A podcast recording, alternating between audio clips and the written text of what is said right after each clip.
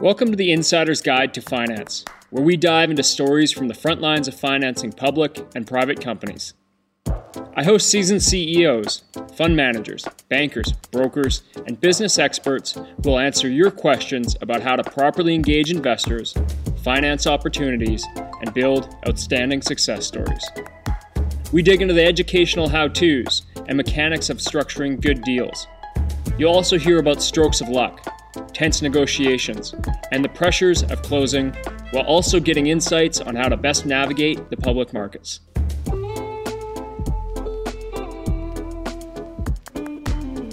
Welcome back to part three of a three part mini series with Codie Sanchez talking about knowing your numbers.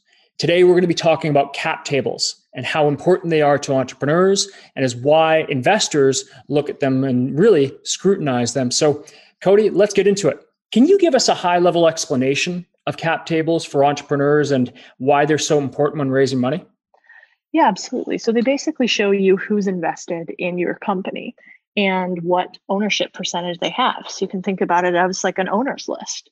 And this owner's list shows people like me how many people you have invested in you. It shows me what kind of people trust you with their money the more sophisticated the investors, aka their funds, they've done it before, they're well known, they have industry expertise, they have a lot of money. All of that makes it easier for somebody like myself to invest. And then, you know, simultaneously, you want to see that these investors have some bigger pockets so that we know that if anything goes wrong in the company, you have plenty of people behind you who can help fund what's going on inside your doors. Now, a question that is it better to have more people or less people on that cap table? You know, it depends. I think if you had to choose between a ton of people and a few, you probably want to go with fewer.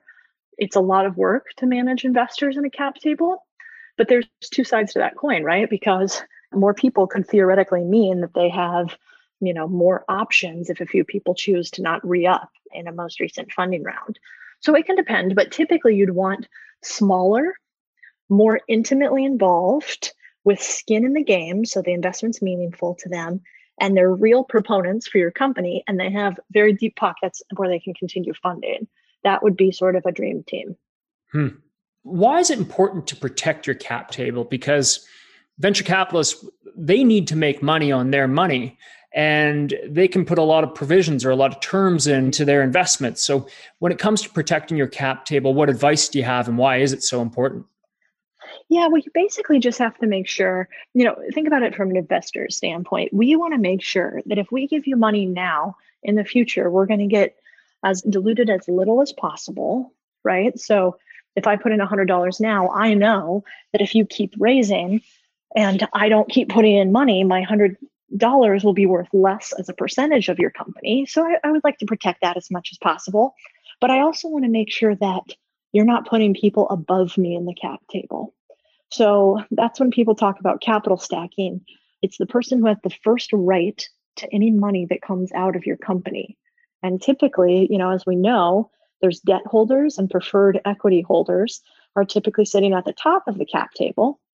And then you have common shareholders or common equity that's at the bottom, and they sort of get the last distributions. So usually venture capitalists are going to want some type of preferred equity and they're going to want some provisions to make sure that you can't put on a bunch of debt without talking to them. Now, to carry on to that, from what you've observed in your venture capital work, how can entrepreneurs best manage their cap tables? And when I say that, that's the relationships of those who's on it, looking to the future of who may be on it or who may re up, working with their lawyers to make sure that the provisions of current and future term sheets work together there's a lot there. How can you properly manage that? I mean, it, that's really dependent. I mean, the, the biggest thing I would say is like the way you start will affect the way that you end. So when you're first writing your first term sheet, it's really important how you write that term sheet and you know what the provisions are that are in it. If you're in Silicon Valley, term sheets for seed stage are pretty straightforward. You know, Y Combinator's put out a famous doc that a lot of the the VCs will sign in some way, shape, or form. So there is some standardization that's already happened there. The only thing that I think you have to be a little bit careful about as you're growing and getting investors is really just making sure that you're well funded enough. The problems with capital tables and funding rounds typically happen when people start to run out of money and then they panic.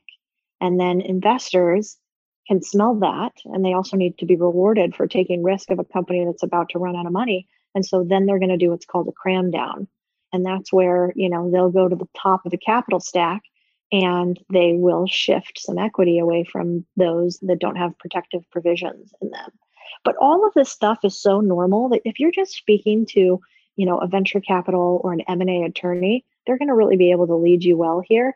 And then I'd talk to a few others who have raised funds at varying levels and make sure that you get their best practices for your industry and the type of company that you're raising. I think you make a really good point there that there are a lot of resources out there, especially in the world of the kind of Silicon Valley style venture capital investing. And I really I think it's quite neat that they're starting to become even a standardized early stage term sheet that these VCs are using. Next question I have is what resources can you suggest entrepreneurs learn from on this topic? And one that I would reference would be Brad Feld's Venture Deals, which has really become a Bible of VC financing. What else comes to mind for you? Yeah, I mean, there's a slew of those. I remember reading Brad Feld's book back in the day. I would also just go sign up for like AZ16, which is Andreessen Horowitz's blog. They talk a lot about capital raising and how you know it works and how you should do it. Y Combinator has a slew of resources on this subject too. So I would check out Y Combinator. I also think that if you go to some of the other incubators and early stage funds, they're all competing for such competitive deals that they give away a lot of the secrets. And so, you know, they're trying to get into the next Google, and there's a lot of them trying to get into the next Google. So they're going to tell you things in order to sway you when you create the next YouTube to be on part of their team. And so I think, you know, learning that realm is pretty important. I also I was just scrolling through. I remember it was just recommended to somebody else. There's another book called like Raising Capital for the Serious Entrepreneur. It's by a guy by the name of Berkery that was pretty decent and then Mastering the VC Game, which is Jeffrey Bussgang. That book was pretty good too. And then I think the most important thing is just having a really good attorney and being curious when they're drafting the docs that you understand all the terms within them. Absolutely. Yeah. It's one of my beliefs is that a cap table can be the nail in a coffin for an entrepreneur, but they don't know it until a few years down the road. So yep. you have to be wary of what you do early. Codie, what do you say we wrap up this third part of our series? That said, you have a ton of content out there. You're constantly publishing on your work. Where can people find you and learn more about what you're doing? I think the best thing would probably be contrarianthinking.substack.com. So if you go there, I read a weekly newsletter on different ways to monetize, to raise funds, to get passive income, and ways to think critically. Hopefully, there's just enough snark in there to be interesting. and then I'm pretty active on LinkedIn at Codie Sanchez. Awesome.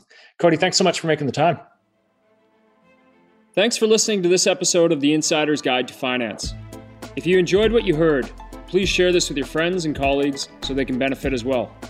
You can also subscribe and leave a review on iTunes or the Play Store.